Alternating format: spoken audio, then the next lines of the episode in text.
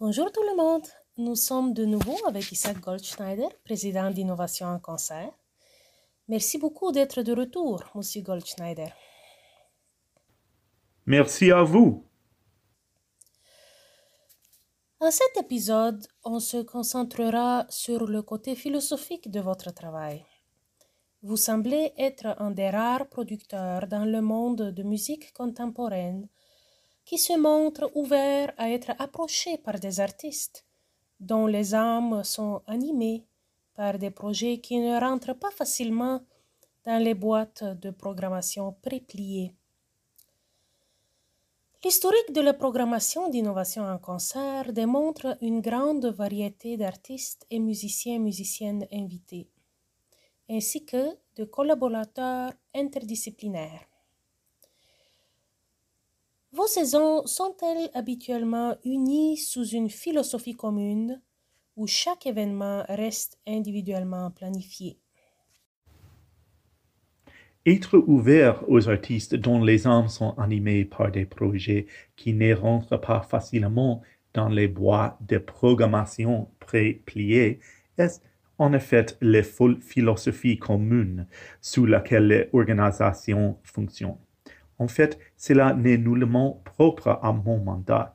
Notre organisation a été fondée en 1994 par le compositeur et guitariste virtuose Tim Brady dans le but de présenter des projets qui, à bien des égards, ne correspondaient pas à des catégories préétablies. Imaginons-nous dans un monde idéal où vous n'avez absolument aucune contrainte financière. De quoi a l'air votre saison idéale? Quel type de spectacle, artiste, collaboration, lieu mettrez-vous en vedette? C'est une question difficile à répondre car j'ai tellement l'habitude de travailler dans les limites financières les plus strictes et l'esthétique do-it-yourself est celle qui me tient à cœur. Dans un monde idéal, je voudrais certainement améliorer le statut sous-payé des artistes et commander plus de nouvelles œuvres créatives. Aussi, cultiver des projets artistiques à plus long terme et s'éloigner des projets ponctuels qui nous sont souvent imposés par des contraintes matérielles. En préservant l'anonymat là où il est nécessaire, quels sont les problèmes éthiques les plus mémorables auxquels vous avez fait face lors de votre carrière? Comment les avez-vous affrontés? Je suis très heureux que vous posiez cette question car c'est l'un des points que je trouve le plus intéressant sur la musique en général. J'ai toujours eu des doutes sur la notion que l'art peut exister dans un état de neutralité absolue, en dehors des enjeux sociaux ou politiques. Je trouve que si l'on approfondit suffisamment les problèmes esthétiques, ils deviennent finalement éthiques. Et ces problèmes n'ont pas de réponse facile. En sciences politiques, qui gouverne est une question cruciale. J'observe sans cesse cette question dans la musique. En fait, la notion même de compositeur classique au XXe siècle est politique. Le compositeur en tant que manager qui transmet les plans à une équipe de travailleurs qui réalisent la mission avec une grande précision. Je suis très intéressé à remettre en question cette dynamique de pouvoir et à me demander quelles identités sont autorisées à exprimer une voix authentique dans notre pratique.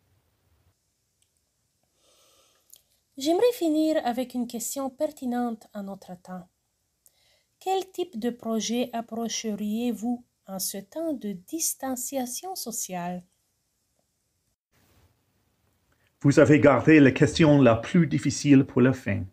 Je pense que nous avons tout de mal à trouver des moyens pour continuer une discipline qui dépend dans une large mesure de la proximité physique.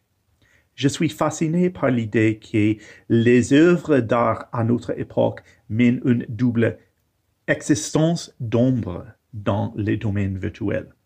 De ce point de vue, l'anthologie des œuvres en ligne semble être un champ d'exploration pertinent et les projets multimédia, podcasting, etc., me viennent donc très facilement à l'esprit. Cela dit, je suis convaincu que la proximité physique est essentielle pour des expériences musicales authentiques et je trouve essentiel que nous maintenions une infrastructure qui permette un retour à ces formes d'expression. Je vous remercie beaucoup pour votre temps, Monsieur Goldschneider, et je souhaite à vous et à Innovation en Cancer un futur inspirant et ensoleillé. Merci à vous, Alexandre. Merci à vous tous et toutes, chers auditeurs et auditrices, d'avoir été avec nous.